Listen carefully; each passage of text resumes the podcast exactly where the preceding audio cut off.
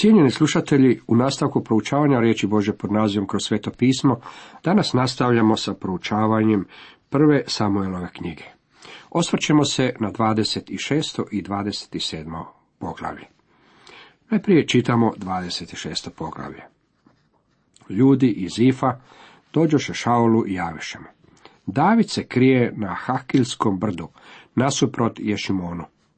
Šaul tada krenu na put i siđe u pustinju Zif, a s njim tri tisuće izabranih Izraelaca, da traži Davida u pustinji Zifu.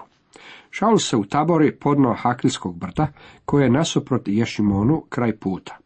David koji je boravio u pustinji opazi da je Šaul došao onamo da ga progoni, zato David posla uhode i sazna da je Šaul zaista došao. David se podiže i dođe do mjesta gdje se Šaul bio u taboriju, tu David ugleda mjesto gdje se spavali Šaul i Abner, sin Nerov, njegov vojvoda. Šaul je spavao usred tabora, a vojska ležala u krugu oko njega.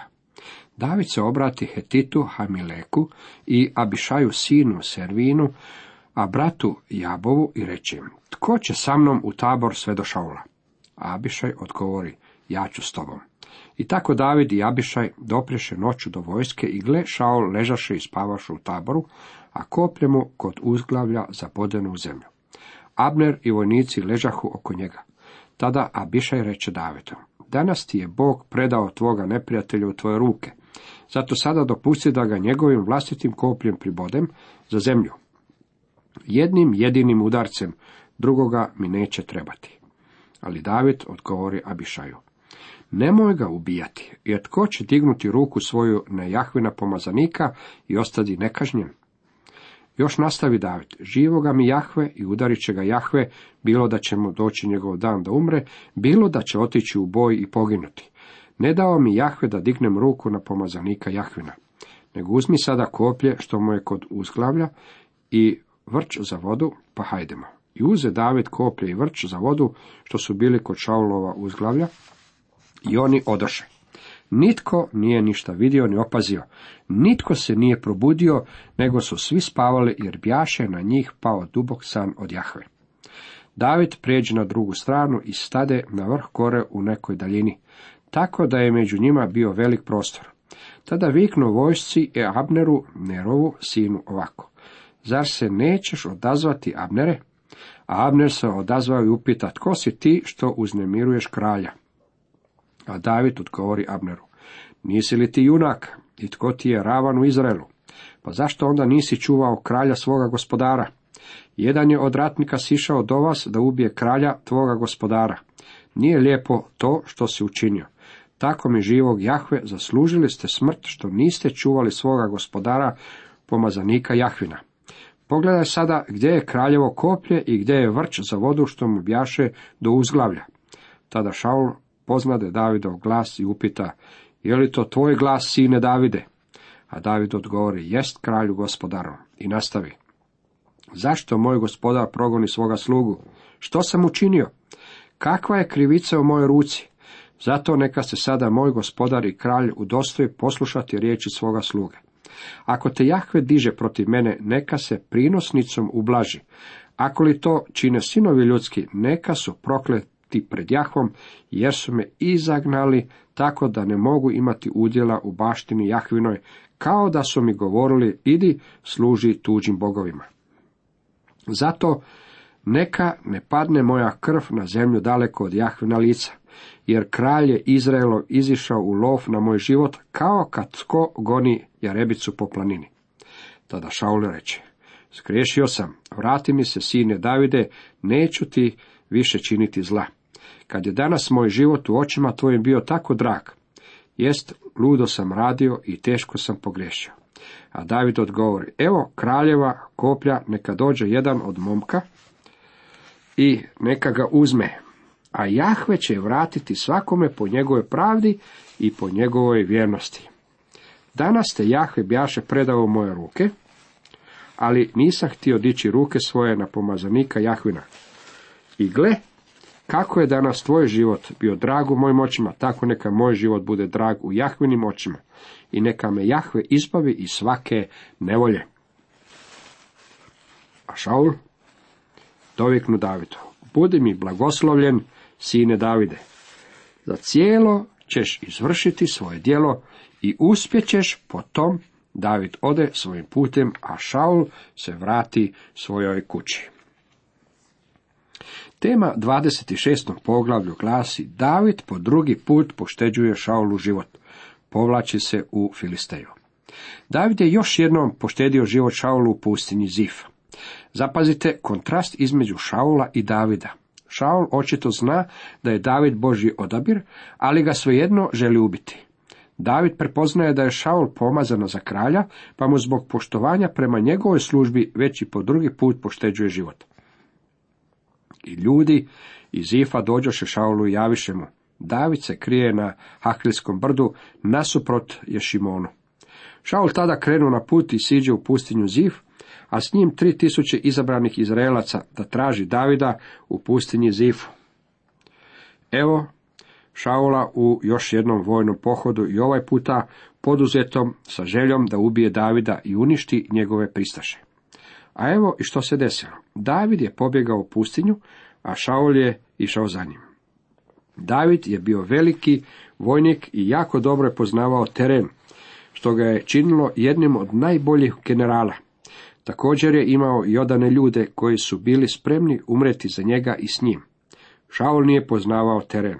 Osim toga, ljudi koje je odabrao kao svoju pratnju nisu bili baš najodaniji, pa je i Šaul vjerojatno sumnjao u njih. Zato David posla uhode i sazna da je Šaul zaista došao.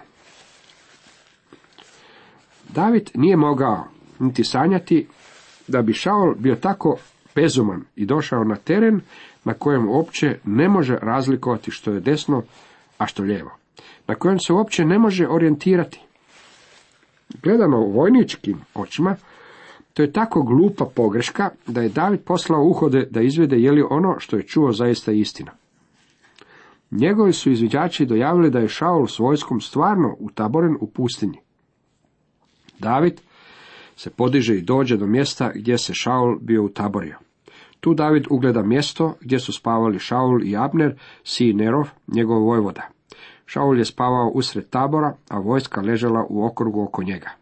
David je bio u poziciji vidjeti gdje su bili Šaul i njegovi ljudi, dakle mogao je vidjeti svaki pokret svojih neprijatelja, a za to vrijeme njegovi su se ljudi mogli potpuno neometano raspršiti po čitavoj pustinji.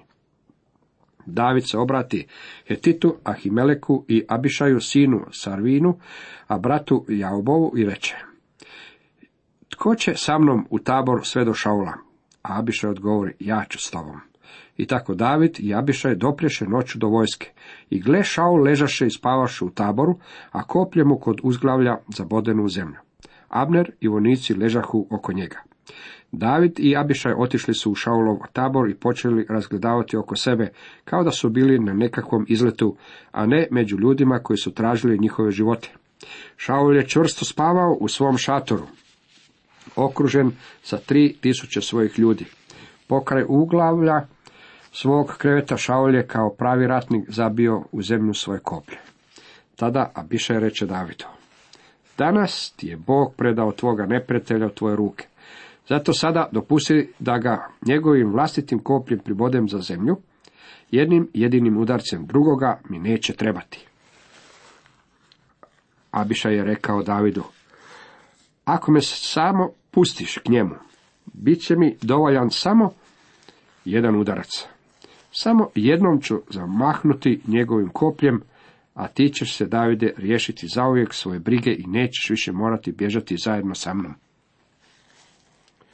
Ali David odgovori Abišaju, nemoj ga ubijati, jer tko će dignuti ruku svoju na Jahvina pomazanika i ostati nekažnjen. Još jednom, u životu Davida se pružila prilika ubiti Šaula. Čovjeka koji mu je činio i učinio toliko zla.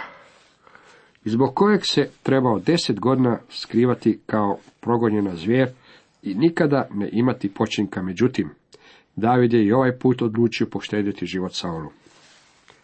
Nije želio prljati svoje ruke krvlju čovjeka za kojeg zna da ga je Bog pomazao za kralja nad čitavim Izraelom.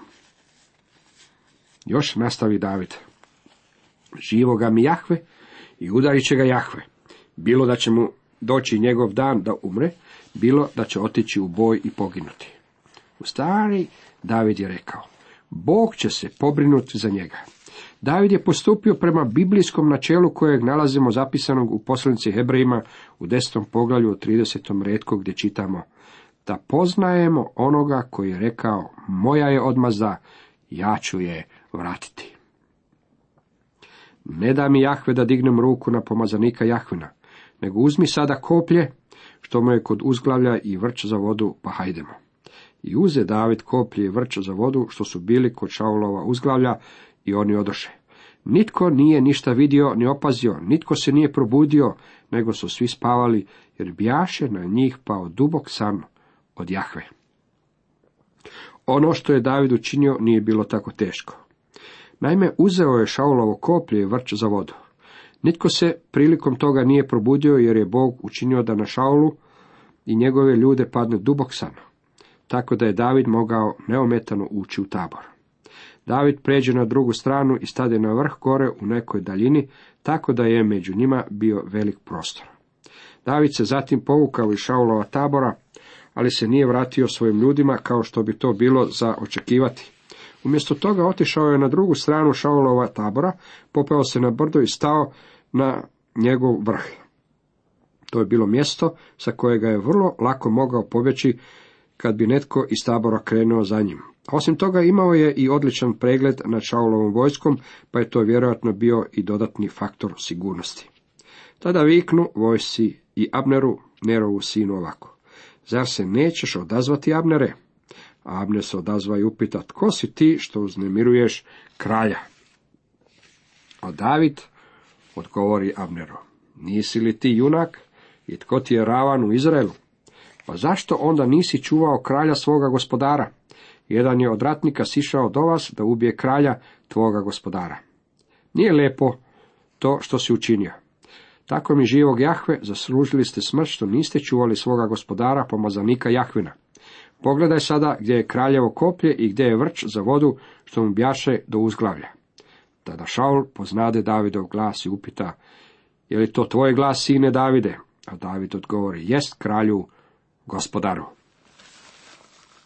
Da budem iskren, mislim da je David bio vrlo sarkastičan s Abnerom, koji je Šaulov vojvoda i kojega je prema toj svojoj funkciji trebao i štititi. David se ismijava iz Abnera. Rekao mu je kako je kralj ove noći mogao skončati svoj život, a on se vjerojatno ne bi niti probudio. Zato se vrijeme kralj i svi njegovi ljudi počinju polako buditi i svi su u čudu pitaju što se to desilo. Tada David postavlja pitanje. Pogledaj sada gdje je kraljevo koplje i gdje je vrč za vodu što mu bjaše do uzglavlja. Vjerojatno ih je podigao tako da su ih svi mogli vidjeti i rekao. Pogledajte, ja ih imam. Ja sam bio taj koji je mogao ubiti Šaula, ali nisam to učinio. Upravo je to ono što je i važno u čitavoj priči. David nije ubio kralja. U čitavoj toj stvari David je zauzeo prekrasan stav. Što se Davida ticalo, Bog će biti taj koji će se pozabaviti problemom. Nama je možda lako kritizirati Davida zbog nekih njegovih postupaka, propusta ili greha. Međutim, jesmo li i mi danas spremni Bogu prepustiti da se pozabavi našim neprijateljima? Ili ipak više volimo uzeti stvari u svoje ruke? Ili pak mislimo kako je Bog prezaposlen, pa mu ne želimo dodijavati svojim problemima. Mi smo na tom području jako samoinicijativni, s našim neprijateljima sami obračunavamo, a našim napadačima sami odgovaramo. Bog nam poručuje, prepusti situaciju moje ruke, a ti živi od vjere. Vjeruj mi, imaj povjerenja da ću ja na ispravan način postupiti. Nije dobro da se ravnaš prema svom gnjevu i gorčini. Vidjet ćemo da je David vjerovao Bogu, a on se pobrinuo da Šaula stigne zaslužena kazna u njegovo vrijeme. A Šaul doviknu Davidu, budi mi blagosloven sine Davide, za cijelo ćeš izvršiti svoje djelo i uspjećeš. Potom David ode svojim putem, a Šaul se vrati svojoj kući. Jako je ponovno Šaul priznao kako je u krivu i odrekao se svoje potjere za Davidom, David je znao kako se radi samo o privremenoj odgodi. Nalazimo kako je Davidovo srce vrlo obeshrabreno. Umoran je od stalnog bježanja i skrivanja po spiljama. U 27. poglavlju čitamo, David reče u sebi, ipak ću jednoga dana poginuti od Šaulove ruke. Zato nema ništa bolje za me nego da se spasim u zemlju Filistejaca. Tada će Šaul odustati da me dalje traži po svim krajevima Izraelovim i izbavit ću se iz njegove ruke. David se dakle podiže i pređe sa šestotina ljudi koje je imao k Akišu sinu Maokovu kralju Gata. David se nastani kod Akiša u Gatu, on i njegovi ljudi, svaki sa svojom obitelji, a David sa svoje dvije žene, Ahinoamom, Jezreelkom i Abigailom, Nabalovom ženom iz Karmela. Kad je Šaul doznao da je David pobjegao u Gat, nije ga više progonio. David reče Akišu, ako sam našao milost u tvojim očima, neka mi dadu mjesto u jednom gradu u zemlji, da se nastanim u njemu. Zašto da tvoj sluga stanuje kod tebe u kraljevskom gradu? Akiš mu još istoga dana dade Siklan, stoga Siklak pripada do današnjega dana kraljevima Jude. I osta David u filistejskoj zemlji godinu dana i četiri mjeseca. David je sa svojim ljudima izlazio da pljačka Gešurce, Girzice i Amalečane, jer su to bili stanovnici zemlje od Telama preko Šura sve do Egipatske zemlje. David je pustošio zemlju, ne ostavljajući na životu ni čovjeka, ni žene. Otimao je ovce i goveda, magarce, deve i haljine i vraćao se da sve to donese Akišu. Akiš bi ga pitao, gdje ste danas pljačkali? A David bi odgovorio da su pljačkali u Negebu, Judinu ili u Negebu Jerahmelskom ili u Negebu Keneijskom. David nije ostavljao na životu ni čovjeka ni žene da ih dovede u gad, jer mišljaše, mogli bi nas optužiti i reći, tako je David radio, takav je imao običaj za sve vrijeme dok je boravio u filistejskoj zemlji. Akiš je vjerovao Davidu i govorio u sebi, baš se omrazio svome narodu Izraelu, zato će mi biti sluga do vijeka. David reče u sebi, ipak ću jednoga dana poginuti od Šaulove ruke. Zato nema ništa bolje za me, nego da se spasim u zemlju Filistejaca. Tada će Šaul odustati da me dalje traži po svim kraljevima i krajevima Izraelovim i izbavit ću se iz njegove ruke. Ovdje se očito radi o napuštanju velike vjere koja je inače karakterizirala Davida, njegove postupke i njegov život. Radilo se o razdoblju opuštanja i prepuštanja toku događaja. Nalazimo da se jednaka stvar dogodila i Abrahamu. Isto je doživio i Izak, a niti Jakov nije bio pošteđen toga. U stvari, čini se kako su svi Boži ljudi imali jedno ovakvo nisko razdoblje u svojim životima.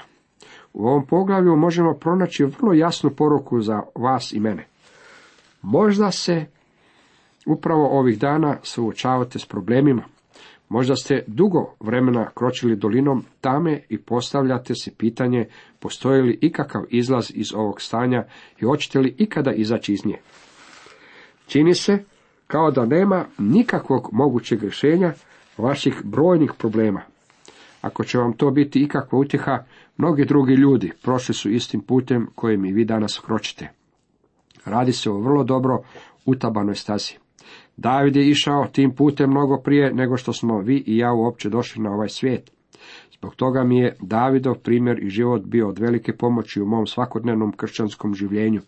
U svakom slučaju mogu suosjećati s njim.